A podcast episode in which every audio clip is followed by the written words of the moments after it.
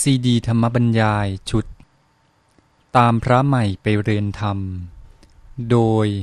พระพรมคุณาพร ปออประยุตโต วัดยาณเวศกวัน ตำบลบางกระทึก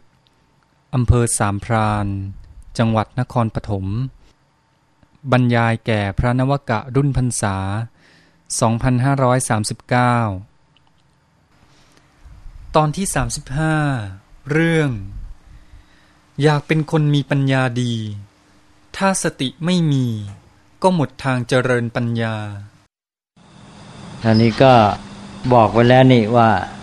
คำนี้จะพูดเรื่องความสัมพันธ์ระหว่างสติกับปัญญา อันนี้โยงไปหาเรื่องที่แล้วหน่อย ตอนก่อนก็พูดเรื่องสติกับสมาธิ สตินั้นบอกแล้วว่าเป็นตัวเริ่มต้นให้แก่สมาธิ จะฝึกสมาธิก็ต้องอาศัยสติมานำให้ ทีนี้มาถึงปัญญาก็จะคล้าย ๆกันแหละ ปัญญาจะทำงานได้ สติก็ต้องจับเรื่องให้นะหรือว่าส่งงานให้ สตินี่เป็นตัวส่งงานให้ปัญญา อย่างน้อยมันก็จับเรื่องนั้นไว้ให้ปัญญาดู ครั้งก่อนนี้ก็ได้เปรียบเทียบว่า เราเอาสติเนี่ยจับสิ่งของไว้เนี่ยสิ่งที่ผ่านเข้ามา แล้วจะเลยไป เราต้องการจะดู เราก็ดึงไว้นะไม่ยอมให้ผ่านไปซะอันนี้พอมันอยู่ต่อหน้าแล้ว ทีนี้เราต้องการจะดูก็ดูได้ อันนี้การดูคืออาการของตาเนี่ยเปรียบเหมือนกับปัญญา นนั้นที่บอกว่า เราดึงเราจับสิ่งนั้นไว้สำหรับให้ตาดูเนี่ยตาในที่นี้ก็คือตาปัญญานั่นเอง เพราะฉะนั้นสติก็มีความสำคัญ ซึ่งไปสัมพันธ์กับปัญญา เพราะเป็นตัวจับสิ่งที่ต้องการจะดูให้ปัญญาได้พิจารณา นี่ถ้าสิ่งนั้นมามาถึงแล้วเนี่ยเราไม่สามารถเอาสติ จับมันไว้ดึงมันไว้รั้งมันไว้ได้ก็ผ่านไป แล้วปัญญาต้องการจะดูให้เห็นชัดว่ามันเป็นอะไร มันก็เลยไม่ได้ดู เพราะนั้นปัญญาทำงานไม่ได้ ถ้าไม่มีสติ อันนี้ก็เป็นเรื่องที่ง่ายนะคิดว่าในแง่นี้แล้วความเข้าใจก็ จะได้จากการอุปมาที่ว่าเนี่ย ทีนี้ก็ อุปมาอย่างอื่นอีก เพื่อจะเห็นชัดยิ่งขึ้นนะท่านเปรียบเทียบ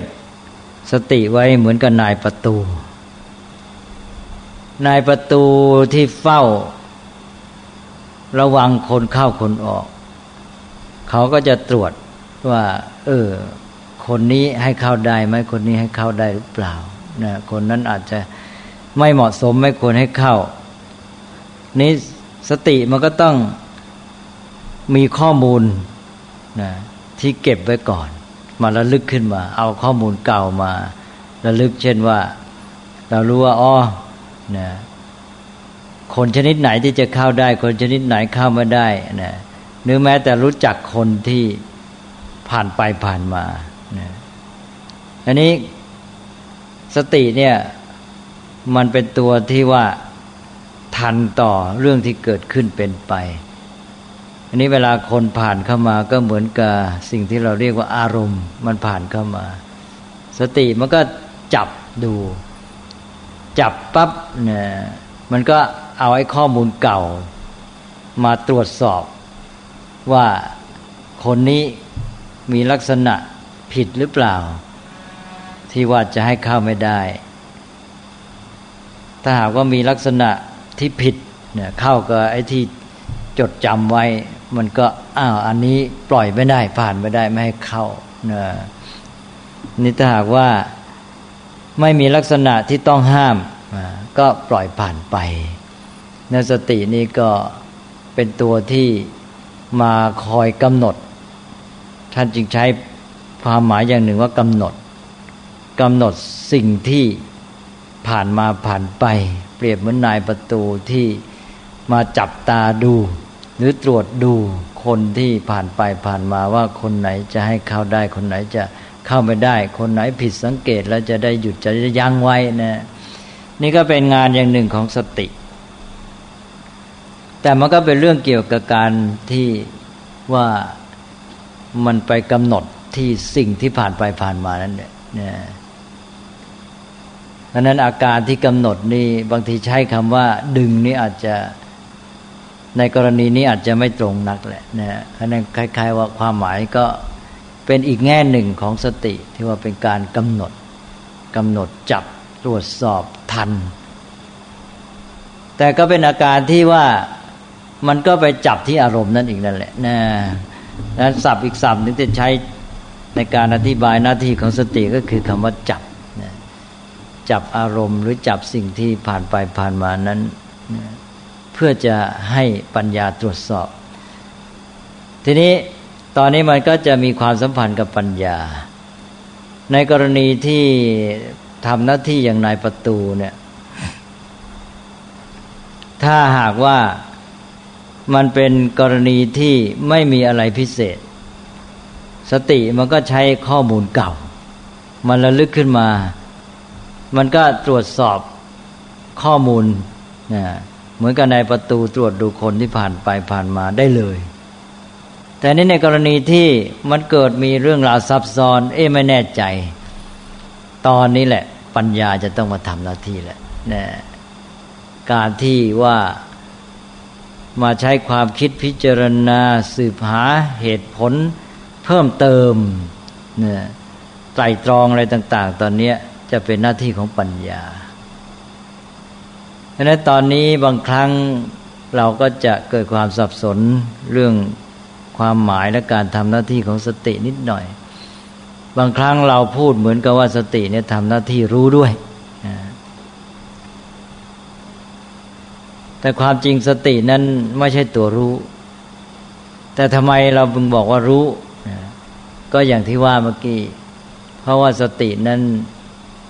มันระลึกข้อมูลเก่า มาได้ด้วย ทีนี้ในข้อมูลเก่านั้นข้อมูลบางอย่างมันเป็นผลงานที่ปัญญาได้ทำไว้ก่อนแล้ว ปัญญามันคิดพิจารณาเรื่องใดเรื่องหนึ่งครั้งก่อนเช่นมาเจอปัญหาอย่างหนึ่ง มันพิจารณาจนกระทั่งว่าได้ข้อสรุปเกิดความชัดแจ้งเข้าใจเรื่องนั้นดีแล้ว ก็บันทึกเก็บไว้เป็นความทรงจำเป็นอดีตล่วงไปแล้ว อต่อมา เกิดไปเจอปัญหาอย่างเก่านะปัญหาแบบเดิม สติมันก็ไประลึกเอาไอ้ข้อสรุปเก่า ซึ่งเป็นผลงานที่ปัญญาทำไว้เรียบร้อยแล้ว ก็คือเป็นข้อมูลเชิงความรู้ ข้อมูลนี้เอามาใช้ได้ทันทีเลยนะเพราะนั้นสติก็ระลึกเอาความรู้เก่ามาใช้นั่นเอง ในกรณีนี้สตินั้นเหมือนกับมีคำว่ารู้อยู่ด้วยอันนี้ก็ต้องระวังคือว่าต้องแยกกับปัญญาให้ชัด ปัญญามันจะทำหน้าที่ในปัจจุบันนี้เลยนั้นแยกระหว่างผลงานของปัญญาเก่าที่ทำไว้เสร็จแล้ว ซึ่งสติเพียงระลึกขึ้นมาใช้ ในกรณีนั้น มันไม่มีอะไรเพิ่มในทางปัญญา ใช้ของเก่ามา จัดการ แต่ว่าถ้ามีเรื่องที่จะต้องพิจารณาเพิ่มเติมจากนั้น เช่นว่าเนี่ยจะต้องประยุกต์ความรู้เก่ามาใช้กับเรื่องใหม่ อย่างนี้ปัญญาต้องเข้ามานะนั่นไปอ่านว่าสตินั้นเป็นเพียงการดึงข้อมูลนะหรือเป็นการกำหนดอารมณ์ จับอารมณ์นั้นไว้ ถ้าหากว่า ความรู้เก่าที่ปัญญาเคยทำงานมาแล้วใช้ได้ ก็เพียงพอ ถ้าหากว่าความรู้เก่าไม่เพียงพอก็ต้องอาศัยปัญญาทำงาน อันนี้ก็เป็นความสัมพันธ์ระหว่างสติกับปัญญานะแต่รวมความก็คือว่าปัญญาจะทำงานได้ต้องอาศัยสติทุกกรณีไป เพราะว่าปัญญาเหมือนตา ถ้าสิ่งนั้นไม่อยู่ต่อหน้า ก็มองดูไม่ได้ อันนี้ปัญญาจะพิจารณาสิ่งใดก็ตาม ก็ให้สิ่งนั้นอยู่ต่อหน้าจิตของเราเนี่ยก็จึงต้องใช้สติเนี่ยดึงสิ่งนั้นมาไว้กับจิต หรือว่า ดึงไว้ไม่ยอมให้ผ่านไปเฉยๆนะดึงไว้ก็ตาม ดึงมาก็ตามก็เป็นเรื่องของสติที่ว่าเนี่ย และอีกประการหนึ่งก็คือว่า เวลาเราพูดถึงคำว่าสติเนี่ย บางทีเราทิ้งคำว่าปัญญาไว้ในฐานเข้าใจ ในภาษาไทยก็จะได้ยินบ่อยๆ เราจะใช้คำว่าสตินี้คู่กับปัญญา เป็นสติปัญญา สติปัญญาจนกระทั่งคนไทยก็ไม่รู้ว่าอะไรเป็นสติอะไรเป็นปัญญานะพูดรวมกันไปว่าสติปัญญา หรือถ้าไม่ใช้คำว่าสติปัญญาก็จะคู่กันกับสัมปชัญญะ เป็นสติสัมปชัญญะนะเนี่ยเราจะได้ยินบ่อย เนี่ยทำยังกับคนไม่มีสติสัมปชัญญะนะนี่สติสัมปชัญญะมาด้วยกันเออเราต้องพัฒนาให้มีสติปัญญาเพิ่มขึ้นเนี่ยสติปัญญาก็มาคู่กันทำอะไรใช้สติปัญญาบ้างสิว่ากันนะเนี่ยสติกับปัญญาก็มาคู่กัน ทีนี้จะพูดว่าสติสัมปชัญญะ หรือสติปัญญาก็ตาม ความจริงมันก็มีความหมายเกือบเท่ากัน เพราะว่าสัมปชัญญะนั้น เป็นชื่อหนึ่งของปัญญานะแต่เป็นปัญญาที่ทำหน้าที่ค่อนข้างจำกัด เป็นปัญญาชนิดที่ทำหน้าที่กับสิ่งที่เป็นปัจจุบันนะเรียกว่าอารมณ์เฉพาะหน้านะที่จะรู้เข้าใจชัด แล้วก็ทำกิจได้สำเร็จไปเลย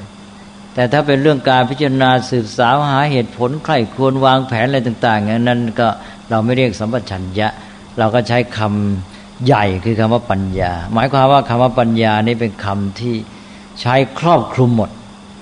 ความรู้ความเข้าใจต่างๆที่ใช้คำกว้างขวางที่สุดก็คือคำว่าปัญญาเนี่ยนี่ปัญญานี่จะมีชื่อต่างๆ มากมายเหลือเกิน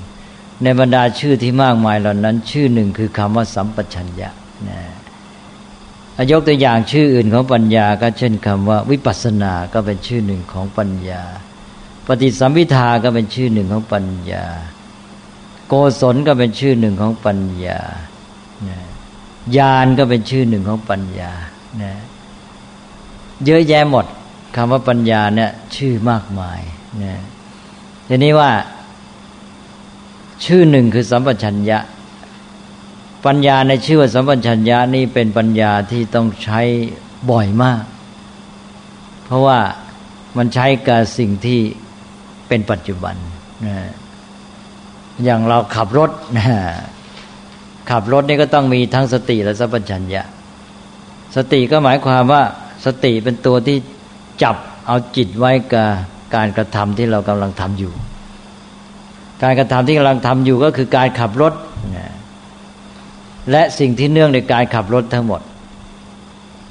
จิตอยู่กับสิ่งนี้แหละพอสติมีก็คือจิตอยู่กับการขับรถ และสิ่งที่เกี่ยวข้องทีนี้พอจิตอยู่กับการขับรถ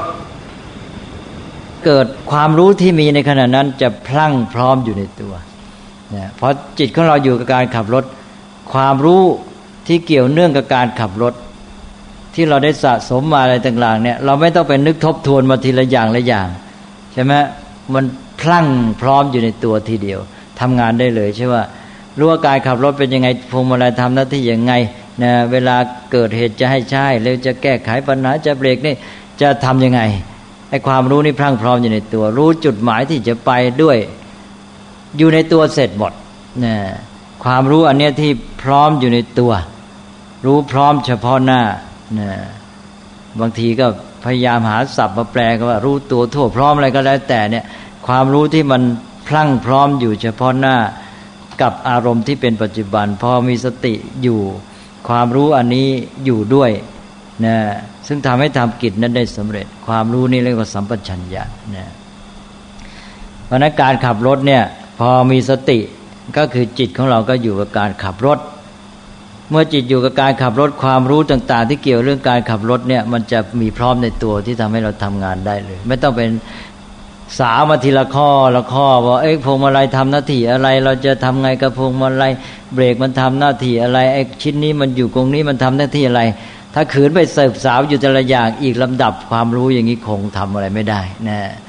ถ้าความรู้เหล่านี้มันพลั่งพร้อมอยู่ในตัวเลยใช้งานได้ทันที เอาละนี่ก็สัมปชัญญะ ทีนี้ถ้าเกิดว่าต้องการจะรู้ลึกซึ้งกว่านั้น เออไอรถนี่มันยี่ห้อนี้ นะที่เราขับอยู่เนี่ยแล้วมันผลิตมาจากประเทศไหนเทียบกับยี่ห้อไหน มันดีกว่ายังไง ยี่ห้อไหนดีกว่ายี่ห้อนี้ยี่ห้อนี้ดีกับยี่ห้อไหน หรือว่ายี่ห้อนี้ดีกว่ายี่ห้อนั้นในแง่ไหน ยี่ห้อนั้นดีกว่ายี่ห้อนี้ในแง่ไหน ถ้าเราต้องการจะสร้างโรงงานผลิตใหม่เราควรจะผลิตยี่ห้ออะไรดี หรือว่าเอาแบบไหนไปใช้อะไรต่าง ๆ นี่นะไตรตรองพิจารณาแล้วทำไมยี่ห้อนี้จึงดีจึงไม่ดี ด้วยเหตุผลเหตุปัจจัยอะไร นี่แหละถ้าเอาอย่างนี้แล้วต้องเป็นเรื่องปัญญาแหละใช่ไหมสัมปชัญญะใช้ในความหมายแค่ ความรู้ที่พร้อม เฉพาะหน้าใช้งานได้สำเร็จ แต่จะสืบสาวให้ลึกซึ้งคิดกว้างไกลไปวางแผนแล้วแต่ตอนนี้เป็นเรื่องที่ต้องใช้คำกว้างว่าปัญญา แต่ไม่ว่าจะเป็นในแง่ไหนก็ตาม มันก็จะต้องมากับปัญญาอย่างใดอย่างหนึ่งใช่ไหมสติมากับสัมปชัญญะอ่า มิฉะนั้นก็มาในวงกว้างเลย ก็เปือมากับปัญญา เพราะฉะนั้นเราก็ใช้สติสัมปชัญญะในเรื่องของการทำกิจ เฉพาะหน้า เฉพาะกรณี แล้วก็ใช้สติปัญญาในเรื่องที่กว้างไกลออกไป นี่ก็เป็นแง่มุมต่างๆ ที่พูดให้เข้าใจเกี่ยวเรื่องความสัมพันธ์ระหว่างสติกับปัญญานะฮะก็ คิดว่าแค่นี้ก็น่าจะพอสมควร ตอนช่วงนี้อยากจะให้ถามปัญหาก่อนถ้ามีข้อสงสัยก่อนที่จะก้าวต่อไป สู่การพูดถึงเรื่องของการทำงานทีนี้ทั้งสติสมาธิปัญญาเลยทีนี้ ตอนที่แล้วมาพูดสติกับสมาธิแล้วมาพูดสติกับปัญญา คราวนี้เราจะมาดูสติสมาธิปัญญาพร้อมกันให้มีข้อสงสัยไหมฮะ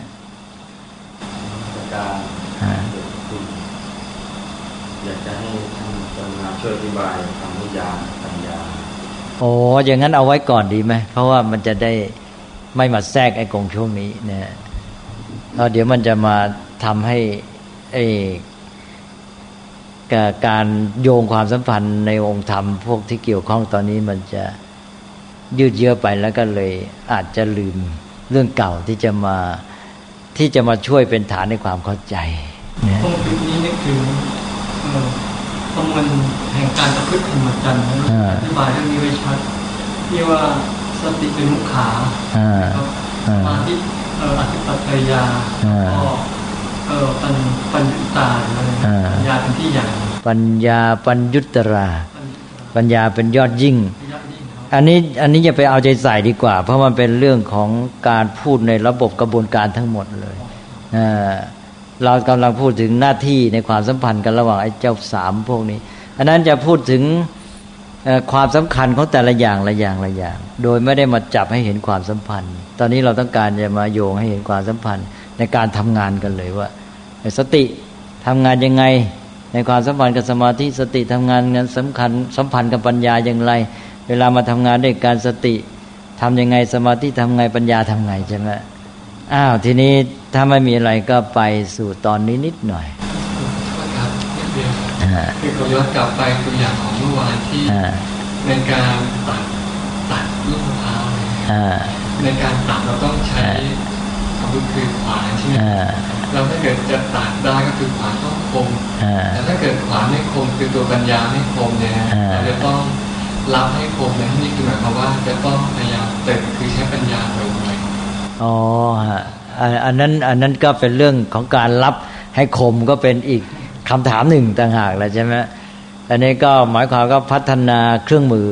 ใช่ก็หาวิธีที่จะทำให้ปัญญานี่คมชัดยิ่งขึ้นนะอันนี้ก็จะมีวิธีกระบวนการพัฒนาปัญญาก็ต้องอาศัยทั้งพฤติกรรมคือศีล แล้วก็สมาธิ แล้วก็กระบวนการสร้างปัญญา เช่นโยนิโสมนสิการ การรู้จักคิดพิจารณาวิธีคิดวิธีสืบสาวหาเหตุปัจจัย วิธีวิเคราะห์สิ่งต่าง ๆ เพื่อจะให้ปัญญานี้พัฒนายิ่งขึ้นนะพอเข้าใจนะฮะอาจารย์ระหว่างในกรณีที่พัฒนาปัญญาในรูปแบบนั้นกับการที่จะมันเน้นสมาธิให้มีกำลังพอปัญญาเท่าเดิมเนี่ยอยากจะเรียนถามพระเดชพระคุณนะในความคิดเห็นพระเดชพระคุณนี้พิจารณาว่าอย่างไรอย่างไรจะเป็นเรื่องที่ง่ายกว่ากันนะหรือว่าเป็นเรื่องปัจจตังอ๋ออันนี้คือบางคนเนี่ยนะ อันนี้เราพูดถึงความแตกต่างระหว่างบุคคล บางคนเนี่ยพัฒนาปัญญาก็ต้องพัฒนาแหละ แต่ถึงถึงยังไงพัฒนายังไงมันก็ไม่ได้ดีเท่าอีกคนหนึ่ง นี่เป็นเรื่องการเปรียบเทียบใช่ไหมแต่ว่ามันก็เป็นความจำเป็นที่จะต้องพัฒนาสำหรับตัวเขา แต่เมื่อมีการเปรียบเทียบแล้วมันจะให้พัฒนาได้อีกอย่างอีกอย่างอีกคนไม่ได้ ถูกไหมอันนี้เป็นการเปรียบเทียบระหว่างบุคคล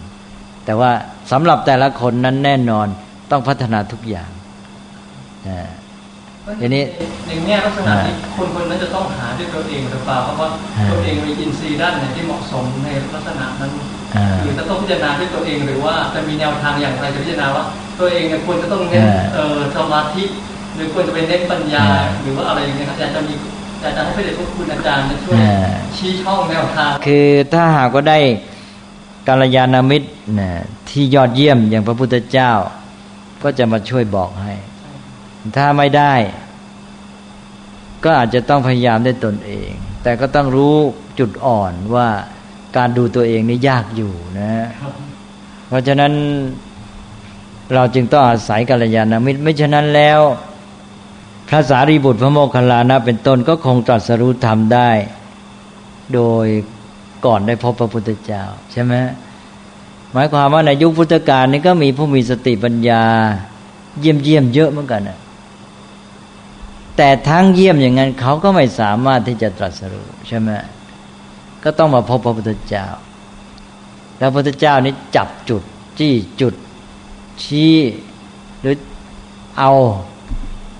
เส้นผมที่บังภูเขานี่ออกไป ใช่ไหมเท่านี้เอง หรือเขี่ยผงในตาออกใช่ไหมติดอยู่เท่านั้นแหละ ไปไม่ได้เนี่ย อันนี้ถ้าเส้นผมอันนี้ไม่ออกมันก็ไม่เห็นภูเขาสักทีทั้งที่มันก็ไอเส้นผมเส้นเดียว เนี่ยพระพุทธเจ้าบางทีมาทำหน้าที่ ซึ่งก็เหมือนกับเป็นหน้าที่นิดเดียวนะ แต่เป็นเรื่องยิ่งใหญ่ที่สุดเลย ก็แค่เขี่ยเส้นผมที่มันบังภูเขาออกใช่ไหมดังนั้นบางทีตัวเราเนี่ยก็ดูตัวเองไม่ออกว่าจับจุดไม่ถูกว่าจะแก้ที่จุดไหนมันจึงจะสำเร็จนะแต่ว่า ถ้าไม่มีกัลยาณมิตรจริง ๆ ก็ต้องเพียรพยายามด้วยตนเองเพราะต้องศึกษาพิจารณาตรวจสอบตัวเองใช่ไหมก็อันนั้นก็เป็นโยนิโสมนสิการอย่างหนึ่งด้วย ในการที่จะพิจารณาตรวจสอบค้นหาเข้าใจตัวเองให้ชัดเจนแต่ว่าอันนี้ก็เป็นปัจจัยที่ว่าปัจจัยภายในกับปัจจัยภายนอกที่ว่ามันเป็นอัตราสัมพัทธ์กันอยู่นะ ก็พอเอานะฮะทีนี้ก็ต่อไปทีนี้ว่าตอนนี้เราพูดได้เห็นว่า ปัญญาจะทำงานต้องอาศัยสติ ทีนี้สติอย่างที่บอกแล้วว่า มันดึงอารมณ์นั้นไว้ มันกำหนดมันจับเอาไว้ แต่ว่าอารมณ์นั้นมันก็จะคอยผ่านไปอยู่เรื่อยนะ มันผ่านเข้ามาแล้วก็จะผ่านไปแล้วก็ดึงมันไว้ ทีนี้เมื่อดึงมันไว้เนี่ย ถ้ามันอยู่เราก็มองเห็นมัน เราก็พิจารณา แต่ทีนี้มันก็จะมีปัญหาอีกว่า เวลาดึงมันไว้เนี่ย สิ่งนั้นมีความแตกต่าง สิ่งที่จะดู สิ่งที่เราจะดูเนี่ยมันมีความละเอียดอ่อนไม่เท่ากัน บางอย่างก็หยาบบางอย่างก็ละเอียด นี่สติมันดึงไว้เนี่ย มันก็ดึงไว้เหมือนกับว่าไอ้เจ้านั้นมันก็จะคอยออกไปอยู่เรื่อย ไม่เป็นหลักประกันว่าสิ่งที่เรากำลังดู ซึ่งสติดึงไว้เนี่ย มันจะนิ่งไหม มันก็จะมีอาการที่ว่าอยู่ก็จริง แต่มันสั่น มันไหว มันโครงมันเคลงอยู่เหมือนกับว่า มีแผ่นผ้าแผ่นหนึ่ง เอาละมันจะลอยไป เราไม่ยอมให้ลอยไป เราจะดูมัน เราก็เอาเชือกดึงมันไว้นี่คือสติดึงไว้ไอ้เจ้าแผ่นผ้าเนี่ยเป็นนั้นว่าไม่ไปละ ไม่พ้นสายตาเรา เราก็ดูเห็นแผ่นผ้าเนี่ย แต่นี้เราไม่ได้ดูแค่แผ่นผ้าเนี่ย เราจะดูรายละเอียดในผ้านะมีตัวหนังสือเขียนไว้ มีลวดลายเป็นรูปสัตว์ รูปคนเขียนไว้นะ อันนี้เราก็เห็นแต่ว่าเราไม่รู้ชัด ตัวหนังสืออะไรก็อ่านไม่ออกใช่ไหมไอ้เจ้าสติดึงไว้ให้แล้ว แต่มันก็ยังไม่อยู่นิ่งนะเป็นอันว่าสติทำงานให้แล้ว ปัญญาก็ใช้ประโยชน์จากสติมองเห็น แต่ยังไม่รู้ลึกซึ้งไม่ละเอียดทำยังไงนะตอนนี้แค่ดึงไว้ไม่พอ ต้องให้สิ่งนั้นน่ะอยู่นิ่งเลย ถ้าสิ่งนั้นนี่ เป็นลวดลายใหญ่โตเช่นรูปคนตัวเบริ่มอย่างนี้นะตัวหนังสือเบริ่มอย่างเงี้ยเอาไม่ต้องนิ่งสนิทก็เห็นใช่ไหมอ่านออก แต่นี่ถ้าเป็นลวดลายละเอียดยิบเลย ตัวหนังสือเล็กนิดเดียวนี่ ถ้าไม่นิ่งจริงอ่านไม่ออก ใช่ไหมตอนนี้ต้องการสมาธิเพราะนั้นการที่จะให้สิ่งนั้นอยู่นิ่งสนิท ก็เป็นความจำเป็นสำหรับการที่ปัญญาคือตาเนี่ยจะมองเห็น จะรู้ชัดเจน ในกรณีที่สิ่งนั้นละเอียดลึกซึ้งอันนี้ไปอ่านว่าสำหรับเรื่องทั่วๆไปนี่เราไม่ต้องการความละเอียดลึกซึ้งนี่สติพอแล้วใช่ไหมสติดึงไว้ตาก็เห็น แต่ว่าสำหรับสิ่งที่ละเอียดอ่อนลึกซึ้งมาก สิ่งนั้นต้องอยู่นิ่งสนิท ก็จะต้องสมาธิเข้ามาอีกชั้นหนึ่ง เอาแล้วนะ คงจะเข้าใจนะ ก็สมาธิก็เป็นตัวที่ทำให้จิตนิ่งเลย อยู่แนบสนิททีนี้ลวดลายอะไรตัวหนังสือเล็กแค่ไหนก็อ่านได้นะเพราะว่าตอนนี้เราต้องการไม่แต่เพียงสติเท่านั้นต้องการสมาธิด้วย และยิ่งเรื่องนั้นละเอียดลึกซึ้งก็ยิ่งต้องการนะต้องการ สมาธิที่ลึกซึ้งยิ่งขึ้นไปตามระดับ หรือแนบสนิทยิ่งขึ้น หรือแน่วแน่ยิ่งขึ้น อันนี้ก็สัมพันธ์กับสายตาด้วยใช่ไหมคนตาดีตาดีคมชัด แม้จะไม่นิ่งสนิทนักเออก็ยังอ่านได้ดี อีกคนหนึ่งตาไม่ดีไม่คมนี่นะถ้าไม่นิ่งสนิทเลยอ่านไม่ได้ ใช่ไหม ก็เอานะ ความสัมพันธ์ระหว่างเรื่องสติสมาธิและปัญญานะทีนี้ตอนนี้มีอะไรสงสัยไหมว่ากันไปทีละขั้นละขั้นนะอ้าวทีนี้ถ้าไม่มีนะก็เราก็จะเห็นว่าตอนนี้นะ เราพูดถึงเรื่ององค์ประกอบฝ่ายด้านจิตที่เป็นตัวทำงาน ยืนรงนะเป็นตัวยืนรงสามตัวคือมีวิริยะ ความเพียรเนะที่ทำให้ขยับเคลื่นเคลื่อนไหว ให้งานดำเนินไปได้ แล้วก็สติเป็นตัวที่จับสิ่งที่ต้องการไว้นะทำให้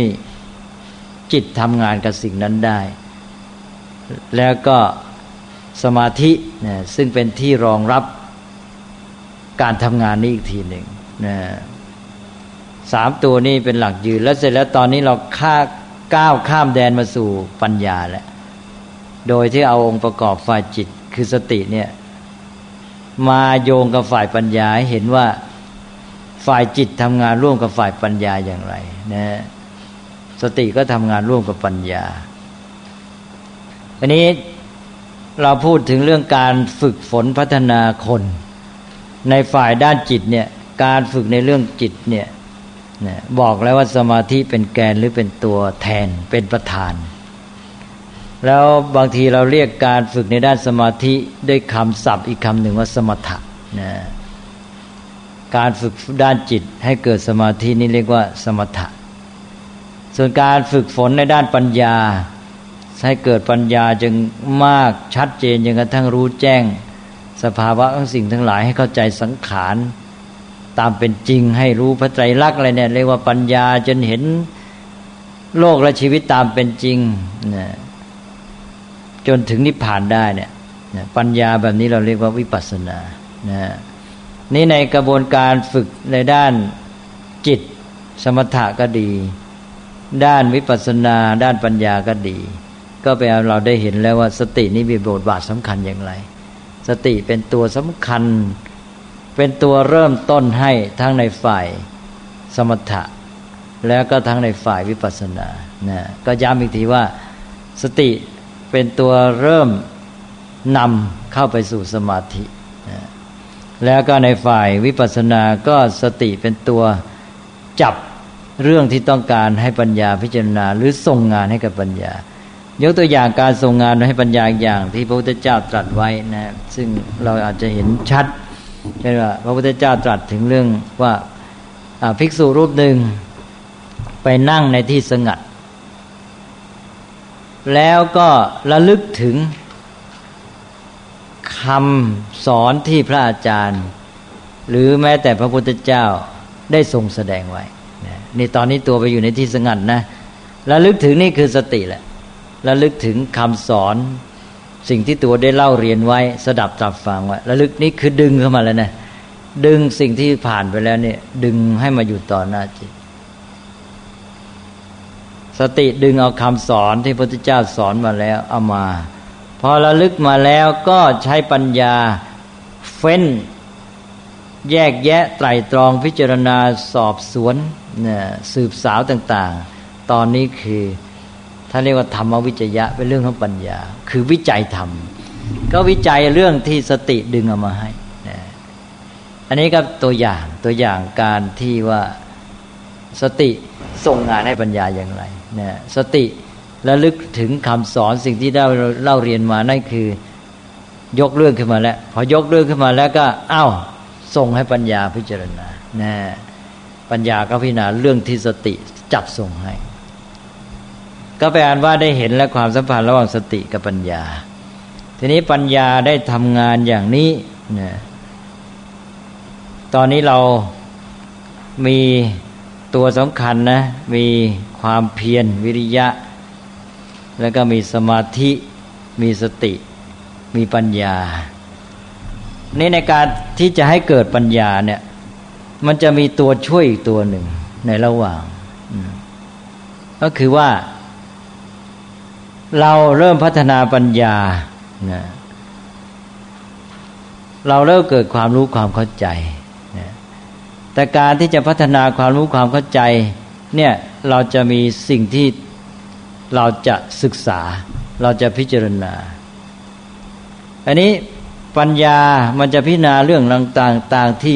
สติส่งให้มาอยู่เรื่อย แต่ว่าถ้าจะต้องการรู้ให้ชัดเนี่ย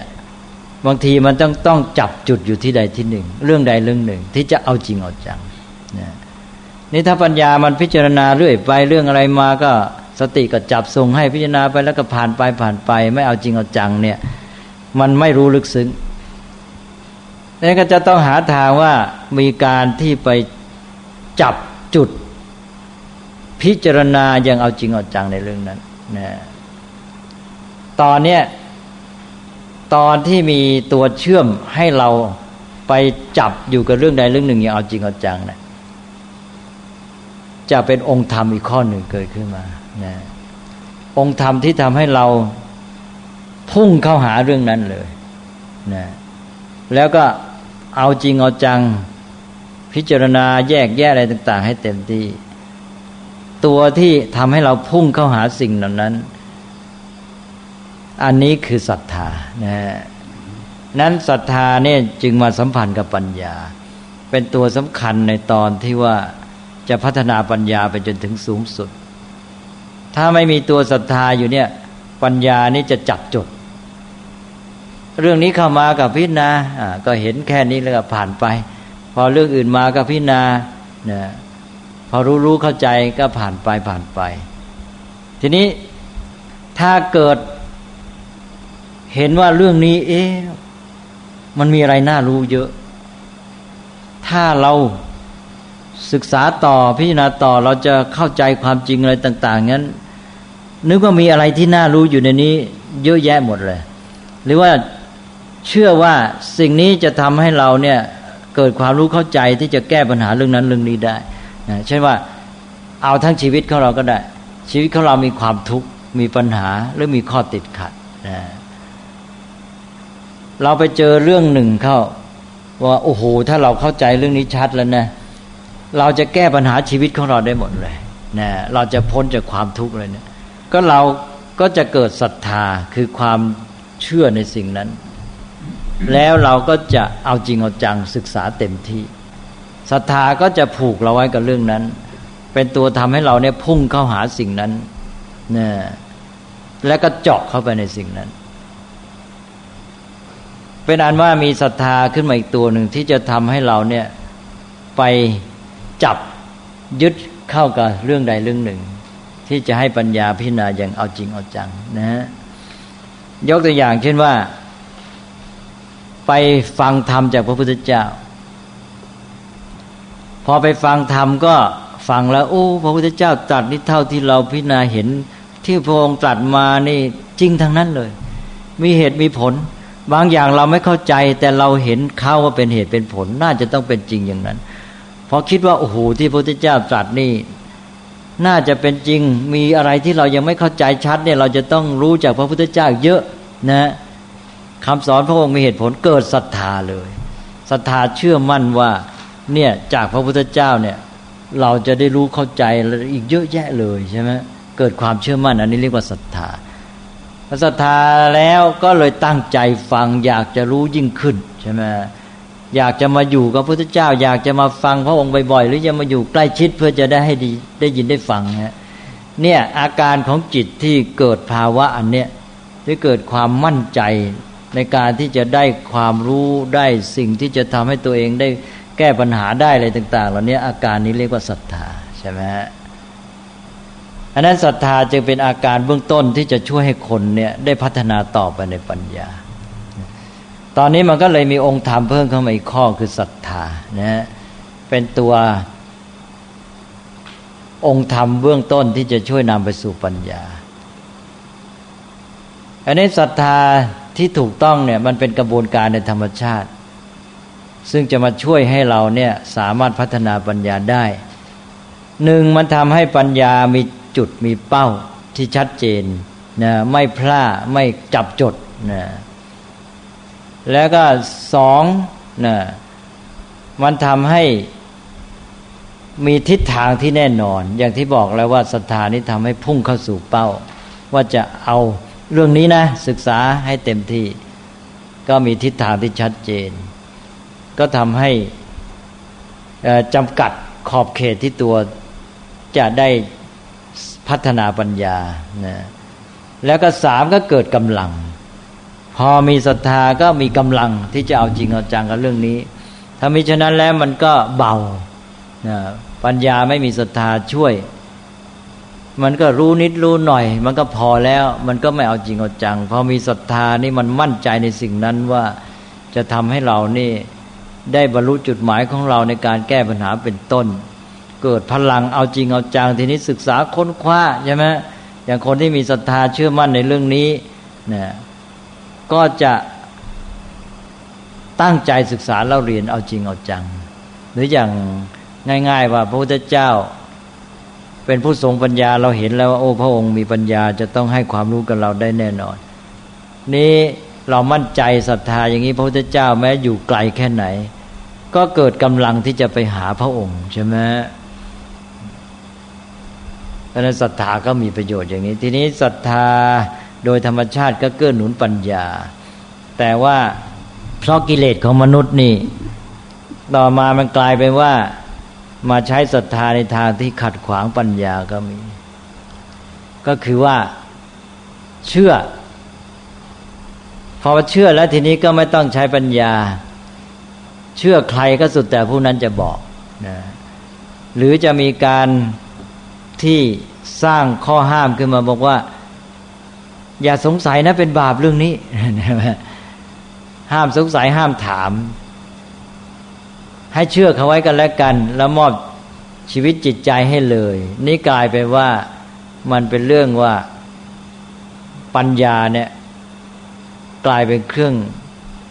ปิดกั้นบังปัญศรัทธากลายเป็นเครื่องปิดกั้นบังปัญญาไปเลยนะ เพราะนี่กลายเป็นเรื่องของมนุษย์ที่ว่าเอาศรัทธามาใช้บางทีก็บีบบังคับคนอื่นนะซึ่งในเรื่องศาสนานี่เราก็จะเห็นได้ เพราะว่าศาสนา บางศาสนาก็จะเอาศรัทธาเขาว่า ต้องให้เชื่อโดยไม่ต้องใช้ปัญญาฝรั่งเขาเรียกว่าศรัทธาตาบอดนะหรือว่าของเราก็เรียกว่าศรัทธาที่ไม่ประกอบด้วยปัญญา เมื่อไม่ประกอบด้วยปัญญา ก็หักให้สักแต่ว่าเชื่อไปก็แล้วกัน นะจนกระทั่งว่าห้ามถาม ห้ามสงสัยเป็นบาปไปหมดนะถ้าอย่างนี้ปัญญาก็พัฒนาไม่ได้ทั้งๆทที่โดยธรรมชาตินั้นศรัทธาเนี่ยเป็นตัวเกื้อหนุนปัญญา เป็นปัจจัยในกระบวนการพัฒนาปัญญานะอ้าวทีนี้ก็แปลว่าศรัทธาก็เข้ามาในกระบวนการพัฒนาที่เราพูดมาทั้งหมด ในด้านที่เกี่ยวกับจิตใจและปัญญา ซึ่งเป็น เรื่องภายในบุคคล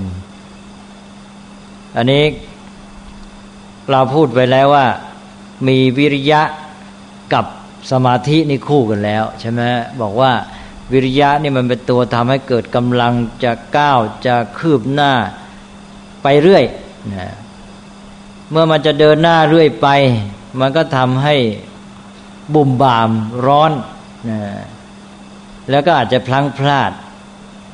ก็เลยบอกว่าต้องมีสมาธิ สมาธินี้ก็จะทำให้เกิดความสงบ เกิดความมั่นคง แต่ว่าสมาธิอย่างเดียวไม่มีวิริยะ มันก็จะหยุดจะนิ่ง มันจะสบายมันก็เลยนอนเสพสุขขี้เกียจนั่นก็แล้วก็บอกไปแล้วว่าต้องให้คู่กันพอดี ต้องให้มีวิริยะความเพียรที่จะเดินหน้า แล้วก็มีสมาธิเจนตัวให้สงบมั่นคง แล้วจะได้ก้าวหน้าไปอย่างมั่นคง นะแล้วก็ได้ผลนะวิริยะกับสมาธิก็ต้องคู่กัน ได้สัตว์ได้ส่วนก็เป็นคู่หนึ่ง ทีนี้เมื่อกี้เราพูดถึงปัญญานะแล้วก็เราก็โยงไปหาศรัทธา ตอนนี้ก็ได้คู่แหละ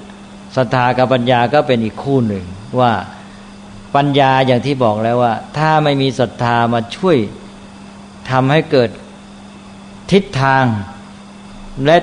จุดเป้าหมาย ที่ชัดเจนลงไป ปัญญานั้นก็จะจับจดไอ้เรื่องนี้ก็รู้เรื่องนั้นก็รู้ไม่เอาจริงสักเรื่องไปเรื่อยไปพอมีศรัทธาปั๊บศรัทธามันจับเจาะพุ่งเป้าไปเลยพอมันพุ่งเป้าไปนี้ปัญญาก็มาอยู่กับเรื่องนี้เต็มที่ใช่ไหม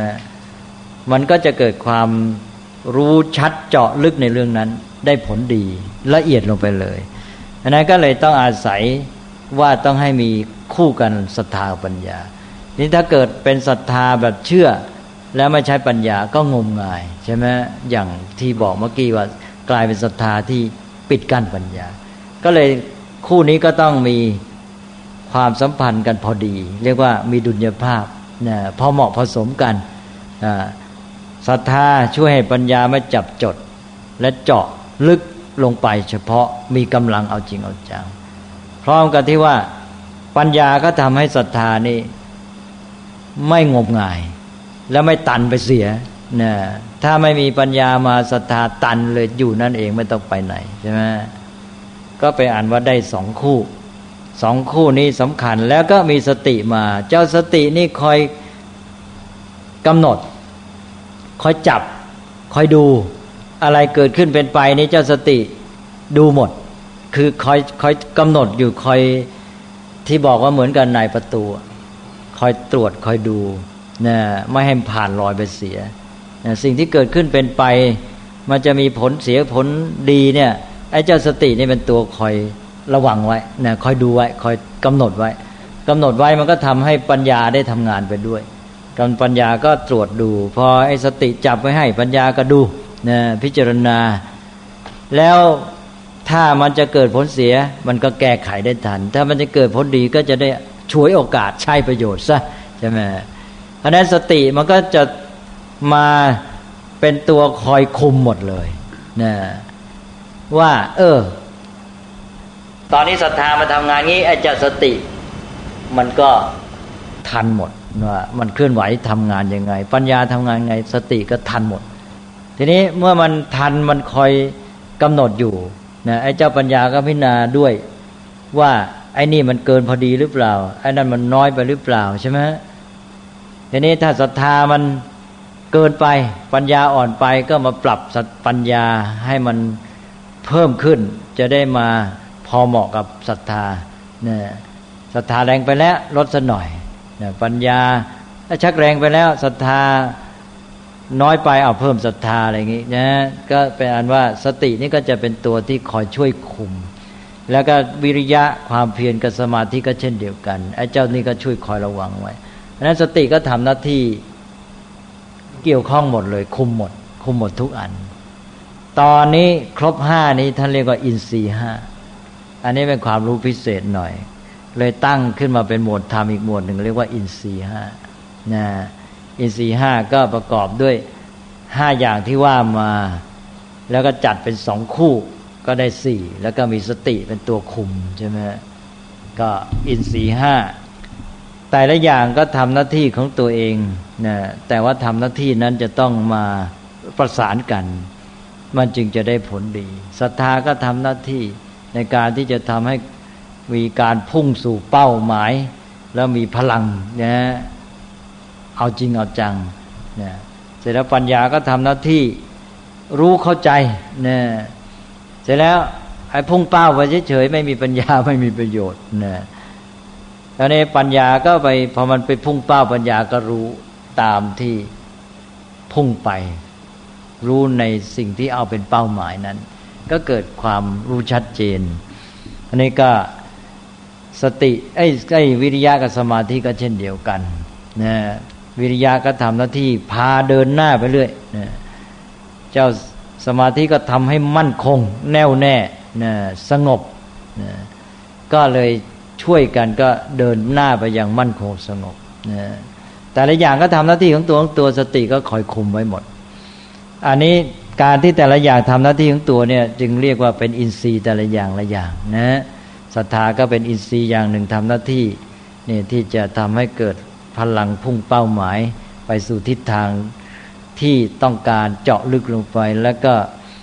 ปัญญาก็ทำหน้าที่รู้เข้าใจ วิริยะก็ทำหน้าที่เดินไปข้างหน้า สมาธิก็ทำให้สงบแน่วแน่ สติก็ทำหน้าที่คุมนะตรวจดูไป แล้วถ้าเจ้าทั้งหมดนี้เข้าชุดกันได้ดี ก็จะเกิดการพัฒนา ในการปฏิบัติธรรมก้าวหน้าไปสู่จุดหมายได้สำเร็จนะนี่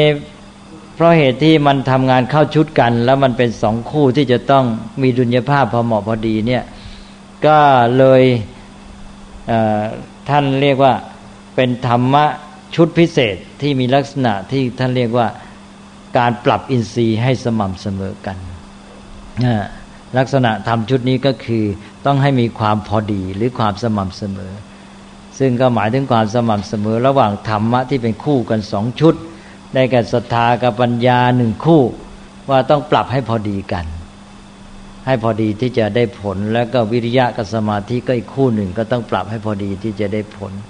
แล้วก็มีสติเป็นตัวคุมนะก็ตอนนี้ก็เป็นอันว่าเราพูดถึงความสัมพันธ์ระหว่างฝ่ายจิตกับปัญญานะแล้วก็องค์ธรรมที่เป็นรายละเอียดในในที่นั้นจนกระทั่ง จากเรื่องของฝ่ายจิตสามมาสัมพันธ์กับปัญญา แล้วก็มาเป็นธรรมะหมวดหนึ่งที่เรียกว่าอินทรีห้านะซึ่งมีความสำคัญมากในการปฏิบัติธรรมก็พอเห็นรูปเขาแล้ว ทีนี้ใครมีอะไรสงสัยก็ถามขึ้นมาตอนนี้อีกหมดเอาหมดนี้นี่เล็กอย่างว่าพระห้าใช่ไหมครับแต่ในความหมายพระให้ในความหมายอย่างพระหมายความเป็นพลังที่จะที่จะ ไม่ให้ศัตรูเข้ามาครอบงำตัวเองได้นะเป็นพละกำลังเหมือนกับภูมิต้านทาน เป็นพละเป็นภูมิต้านทาน ที่จะทรงตัวไว้ได้ ไม่ให้ฝ่ายอื่นเข้ามาครอบงำถ้าเป็นอินทรีย์นี่คือฝ่ายรุกบุกเดินหน้านะก็แปลว่าพละเป็นฝ่ายภูมิต้านทานป้องกันตัวนะถ้าใช้ภาษาอังกฤษก็เป็นฝ่าย defensive ถ้าเป็นพออินทรีย์ห้านี่ฝ่ายรุกก็เป็น offensive แหละนะเดินหน้าไป มีอะไรสงสัยไหมฮะก็คืออยากจะถามว่าถ้าเราจะตรวจสอบอารมณ์ว่าในขณะนั้นเราตั้งในอารมณ์จดสุนาอย่างไรในการตรวจสอบอารมณ์ว่าอยู่ในอารมณ์วิปัสสนาอย่างไรเนี่ย คือว่าเราเดินวิปัสสนาระยะหนึ่งเนี่ยเราอยากจะรู้ว่าลมของเราเนี่ยไปขั้นหนึ่งขั้นสองอ๋อขั้นหนึ่งขั้นที่สองในที่นี้หมายถึงวิปัสสนาญาณใช่ไหมอ๋อแต่วิปัสสนาญาณก็ต้องดูวิปัสสนาญาณนนั้นนะเป็นวิปัสสนาญาณขั้นกำหนดรู้รูปนามเนี่ยแยกว่าอะไรคือรูปอะไรคือนามเนี่ย อย่างนี้ก็ก็ดูตรวจดูความเข้าใจนะว่าเช่นว่าอ้าวเช่นว่าตาตามองเห็นใช่ไหมเนี่ยก็จะแยกได้ว่าอ่านี่ อายตนะ อินทรีย์ตาเนี่ยจากขูประสาทเป็นรูปใช่ไหมแล้วก็รูปารมณ์สิ่งที่ตาเห็น ก็เป็นรูปธรรม นะแล้วก็จากวิญญาณ การเห็นนี้เป็นนามใช่ไหมนะการแยกอย่างนี้ได้ ก็เรียกว่าเป็นนามรูปะปริเฉทญาณคือแยกรูปนามออกจากกันได้ อย่างนี้เนี่ยตั้งตั้งตั้งอธิษฐานไหนตั้งสัจจะอธิษฐานทำไมอะเจริญสมาธิเนี่ยที่ว่าใน สายธรรมวิธีจะใช้กันบ่อยคือว่าเราจะนั่งสมาธิเราจะตั้งสัจจะอธิษฐานขอธรรมะเพิ่มสูงเกิดขึ้นแก่เราอะไรอ๋ออันนั้นไม่ใช่เรื่องญาณแล้วเนี่ยไม่เกี่ยวแล้วแต่เพราะนั้นชีวิตอยู่ในโลกห่วงทรัพย์สินเงินทองห่วงลูกเต้าใช่ไหมเนี่ยถ้าถ้าที่มีศรัทธาแต่ไอตัวห่วงกังวลอะไรต่าง ๆ เนี่ยก็จะตามมารบกวนจิตใจเนี่ย แล้วก็ความมั่นใจเรี่ยวแรงในการปฏิบัติก็ไม่เต็มที่ นี่ก็เลยมีวิธีการว่า เอา้ามากล่าวคำมอบกายถวายชีวิตแก่อาจารย์ไปอันว่า มาถึงตอนนี้จะเข้าปฏิบัติครั้งนี้แล้ว ตั้งจิตเด็ดเดียว ปฏิบัติเต็มที่ไม่เอาอะไรทั้งนั้นยอมมอบกายถวายชีวิตแหล้วนะไอ้เรื่องที่กังวลเรื่องครอบครัวเรื่องเงินทองนะจะพอใช้หรือเปล่า เดี๋ยวเราไม่ไปหาแล้วยุบทางบ้านจะอยู่กันยังไง หรือเกิดมีอะไรขึ้นไอ้เรื่องนี้ตัดไปเลยใช่ไหมเมื่อจิตไม่มีไอ้เรื่องความกังวล ความคิดปรุงแต่งที่จะตามมารบกวนไม่มี มันก็ปฏิบัติไปได้ผลมันทำให้น้อมจิตไปสู่สมาธิได้ง่ายใช่ไหมในการอธิษฐานจิตอะไรต่างๆเหล่านี้ก็เป็นร่วงพวกประเภทนี้เพราะการอธิษฐานก็คือการทำให้จิตตั้งมั่นเด่นเดียว เพื่อจะได้เป็นฐานทำให้จิตโน้มไปสู่ สมาธิได้ง่ายนั่นเองนะไม่ใช่ตัวการปฏิบัติ ไม่ใช่ญาณไม่ใช่อะไรทั้งนั้นนะก็เป็นเรื่องศรัทธาเป็นเรื่องของการทำให้จิตนี่แน่วยิ่งขึ้น มันเป็นตัวกำลังแรงเสริมความเพียรไงนะความเพียรก็ได้รับกำลังหนุนไอ้ความเพียรมีกำลังหนุนนี่นะ มันก็เป็นตัวพลังอยู่ในตัว วิริยะมันเป็นพละเป็นกำลังอยู่ในตัวนะสิ่งที่ควรใจที่พระเดชพระคุณว่านี่คือทางสัพปาริปริโพธปริโพธต่าง ๆ ปริโพธก็แปลว่าสิ่งที่ขัดขวาง แต่เราก็แปลกันว่าห่วงกังวลพระเดชพระคุณอาจารย์ครับผมจะลองเปรียบเทียบว่าจริงๆแล้วศรัทธาที่จะทำหน้าที่ค ล้ายๆกับสมาธิแต่ว่าสมาธินี่เป็นเรื่องของทางจิตนะฮะทานนี่จะเป็นเรื่องของทางปัญญาที่ทราบจะถูกต้องไหมถ้าดูคุณสมบัติเปรียบเทียบแล้วอ๋อศรัทธานี่เป็น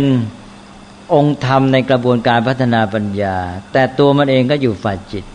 เป็นอาการของจิตไงอาการของจิตแบบนี้ก็เหมือนอย่างสติก็เป็นคุณสมบัติฝ่ายจิต เป็นองค์ธรรมฝ่ายจิต แต่เป็นตัวเชื่อมกับปัญญาใช่ไหม ศรัทธานี่มันก็เป็นอาการของฝ่ายจิต แต่ว่ามันเป็นตัวที่ไปเชื่อมกับปัญญา ไปทำงานหนุนปัญญาเนี่ยเพราะว่ามันเป็นอาการของความทราบซึ้งเป็นอาการของความเชื่อนั่นเนี่ยเป็นการที่จิตเนี่ยไปโยงไปไปคล้าย ๆว่ามองในแง่หนึ่งศรัทธาทำให้ไปขึ้นต่อสิ่งใดสิ่งหนึ่ง โดยไปเหมือนกับไปหวังจากสิ่งนั้น ใช่ไหมเช่นหวังจากบุคคลนี้หวังจากเรื่องนี้ที่เราศึกษาว่าเราจะได้เกิดปัญญาความรู้ความเข้าใจ เกิดความมั่นใจในสิ่งนั้นนะเช่นว่าอย่างที่ยกตัวอย่างเมื่อกี้ไปฟังพระพุทธเจ้าเทศใช่ไหมพอฟังปั๊บเนี่ยปัญญามันเกิดการพิจารณาได้รู้เข้าใจขึ้นมา ได้เห็นความจริงที่พระพุทธเจ้าสอน ว่าเท่าที่เราได้มีปัญญาจะพิจารณาได้ในสิ่งที่พระพุทธเจ้าสอนเป็นความจริงทั้งนั้นเลย โอ้อย่างนี้ถ้าเราอยู่กับพระองค์ หรือฟังพระองค์ต่อไปเนี่ยเราจะได้ความรู้อีกเยอะแยะใช่ไหมเกิดความเชื่อมั่นต่อพระพุทธเจ้าแหละนี่คืออาการที่เรียกว่าศรัทธา เชื่อต่อพระพุทธเจ้า ก็ทำให้จิตของเราไปขึ้นต่อพระพุทธเจ้าเลย ดังนั้นศรัทธานี่ในแง่หนึ่งนี่ทำให้ขึ้นต่อสิ่งนั้น เพราะฉะนั้นศรัทธาจึงไม่เป็นอิสระ แต่ว่ามันช่วยให้เราก้าวไปสู่อิสรภาพ เพราะเมื่อใดเราเกิดความรู้ แจ้งขึ้นมาเหมือนที่พระพุทธเจ้ารู้ เราก็เป็นอิสระรู้ได้ตนเองใช่ไหมแต่ว่าตอนที่ยังมีศรัทธาก็คือตอนที่ยังขึ้นต่อเขา หรือขึ้นต่อเรื่องราวขึ้นต่อสิ่งนั้นแหละที่เราเข้าไปเกี่ยวข้องเพื่อจะให้เกิดปัญญา เพราะนั้นศรัทธาจะมีลักษณะพึ่งพา พึ่งพาหรือขึ้นต่อ แล้วก็จับเอาจิตของเราตัวเราเนี่ยไปโยงเข้ากับสิ่งนั้นไว้เพราะนั้นพระพุทธเจ้าจึงไม่ให้เราอยู่แค่ขั้นศรัทธา เป็นเพียงมาอาศัยศรัทธาเป็นบันไดก้าวไปสู่ปัญญา เมื่อเกิดปัญญาแล้วในที่สุดก็จะเป็นอิสระใช่ไหมเกิดอิสระภาพก็หลุดพ้นไม่ต้องพึ่งพาไม่ต้องขึ้นแต่สิ่งนั้นใช่ไหมฮะถ้าพูดโดยสรุปก็คือขั้นที่ปัญญาถึงขั้นสระสูงสุดก็หมายความว่าปัญญาก็ศรัทธาก็ไม่มีแล้วใช่ไหมศรัทธาก็เป็นอันว่าศรัทธาก็ไม่ต้องทำหน้าที่แล้วศรัทธาไม่ต้องทำหน้าที่เพราะทำทำไมล่ะเพราะมันรู้ด้วยตนเองเหมือนอย่างนั้นแล้วใช่ไหม ก็ยกตัวอย่างอุปมาให้เห็นอีกอันก็ได้ จะได้เห็นว่าศรัทธากับปัญญาต่างกันอย่างไรเนี่ยมีพระอาจารย์ลังกาองค์หนึ่ง ท่านวันโปและราหุระเนี่ย ท่านยกอุปมานี้ดีแต่ว่าสมมติว่าผมเนี่ยนั่งอยู่แล้วผมอยู่ๆผมก็กำมือนี่ปั๊บขึ้นมานะพอกำมือนี่ แล้วผมก็บอกว่าในมือผมเนี่ย มีดอกกุหลาบดอกหนึ่งนะผมกำเอาไว้แล้วนะทีนี้นั่งกันอยู่ในที่นี้หลายท่าน อันนี้ผมกำมาท่านก็ไม่เห็นสักองค์หนึ่ง เพราะว่ามือนี่มันบังอยู่ เอ แต่ผมบอกว่ามีดอกกุหลาบอยู่ในนี้ท่านก็มองไม่เห็น แต่มันจะมีหรือไม่มีตอนนี้เรายังไม่รู้นะนี่ ยังไม่รู้ก็คือปัญญายังไม่มี ทีนี้มันก็เป็นปัญหาว่าเมื่อยังไม่รู้ไม่เห็น ไม่ยังไม่ประจักษ์ก็อยู่เชื่อไม่เชื่อนะเชื่อว่าในมือผมเนี่ยมีดอกกุหลาบไหมเอาแล้วตอนนี้เป็นปัญหาเรื่องเชื่อก็คือศรัทธา ทีนี้บางท่านก็เชื่อง่าย ใช่ไหมอ๋อองค์นี้ไม่ต้องห่วงพูดอะไรก็เชื่อได้ ใช่ไหม ก็ไม่ต้องใช้ความคิดมากเชื่อง่าย ก็อ๋อถ้าองค์นี้พูดแล้วก็เป็นจริง อันนั้นก็เชื่อเลยใช่ไหมนี่นี่เชื่อแหละเชื่อว่ามีดอกไม้ มีดอกกุหลาบในมืออีกองค์หนึ่งอืมไม่ได้ ต้องพิจารณาก่อนนี่มันเป็นไปได้ไหมมือเท่านี้นี่กำดอกกุหลาบได้ไหมนะเออมันได้นะกำได้ขนาดนี้ ดอกกุหลาบมันมีหลายขนาดเล็ก ๆ ก็มีกำได้อ่า องค์นี้เชื่อแหละ แต่องค์ยังยังแค่นี้ยังไม่พอเนี่ยองค์เชื่อยากกว่า ต้องพิจารณามาก เอ๊ะท่านอยู่แถวแถวนี้ตอนท่านเดินมามันมีเป็นไปได้ไหมท่านเดินผ่านในที่จะมีดอกกุหลาบหยิบมา แล้วก็สืบดูพฤติกรรมของท่านอะไรต่าง ๆ เหล่านี้นะ ความเป็นไปได้ต่าง ๆ แล้วก็สรุป แต่จะยังไงก็ตามทุกท่านเนี่ย ก็จะอยู่ในเรื่องของเชื่อไม่เชื่อทั้งนั้นใช่ก็คืออยู่ในขั้นศรัทธาหมดเลยใช่ไหมก็เป็นแต่ว่าศรัทธานั้นจะศรัทธาแบบตาบอด งมงายสักแต่ว่าเชื่อไม่ได้คิดเลย หรือศรัทธาแบบมีปัญญาพิจารณาก่อนเชื่อ แล้วปัญญาที่พิจารณาก่อนศรัทธานี้ก็จะต้องไม่เท่ากันใช่ไหมศรัทธามีปัญญามากน้อยประกอบกัน ตอนนี้แต่ว่ารวมแล้วก็ยังอยู่ในเรื่องศรัทธาคือเชื่อหรือไม่เชื่อ จนกระทั่งผมแบมือปั๊บอย่างนี้เนี่ยพอแบมือแล้วท่านเห็นได้ตนเองมีไม่มีก็รู้เลย ตอนนี้คือปัญญาคือรู้เห็นประจักษ์ตอนนี้เลิกพูดเรื่องเชื่อไม่เชื่อ ถูกไหมอันนั้นตอนที่เรายังไม่มีสัตไม่มีปัญญายังไม่รู้ไม่เห็นประจักษ์เนี่ย เรายังต้องอาศัยศรัทธา แต่เมื่อปัญญารู้เห็นแจ่มแจ้งแล้ว ก็หมดหน้าที่ของศรัทธาใช่ไหม ก็ไม่ต้องใช้ศรัทธาต่อไป อันนี้พูดถึงชีวิตของมนุษย์ทั้งหมดเนี่ยเป็นบุตุชนยังประกอบด้วยอวิชชาใช่ไหมยังไม่รู้แจ้งโลกและชีวิตตามเป็นจริง นั้นเรื่องศรัทธาก็จะต้องเป็นเรื่องใหญ่ว่าที่จะทำให้เราเนี่ยได้มาศึกษาเล่าเรียนอะไรต่างๆเหล่านี้ต้องอาศัยศรัทธาทางนั้นนะเพื่อจะนำไปสู่ปัญญาต่อไป ถ้าท่านมีศรัทธามากท่านก็ศึกษาเอาจริงเอาจังมากมีพลังในการศึกษาและเจาะจุดพุ่งเป้า แต่ท่านท่านไม่มีศรัทธาท่านก็พลาดใช่ไหมและไม่มีกำลัง เรื่องศรัทธาปัญญานี่เออผมจะขอโอกาสที่จะพูดย้อนกลับไปในเรื่องของภาษารีบุตรนะฮะถ้าเราจะสรุปจากกรณีของภาษารีบุตรก็เป็นเพราะว่า พระองค์ภาษารีบุตรมีปัญญามากเนี่ยก็เลยทำให้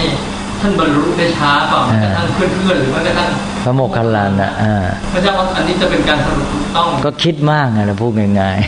ๆคิดมากใช่ไหมถ้าคิดมากมันก็ทำให้ศรัทธานี่มัน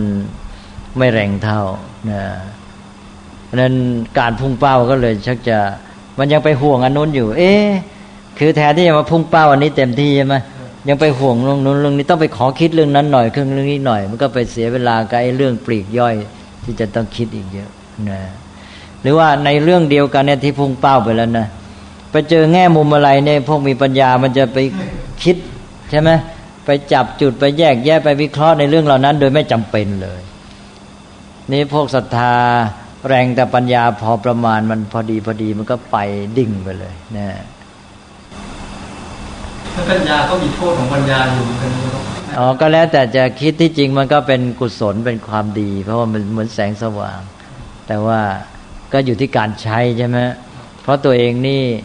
เมื่อมันมีความไม่สม่ำเสมอแห่งอินทรีย์การใช้สิ่งเหล่านี้มันก็ไม่พอดีใช่ไหมมันก็เลยทำให้เกิดความขาดตกบกพร่อง แต่บางครั้งไอ้การที่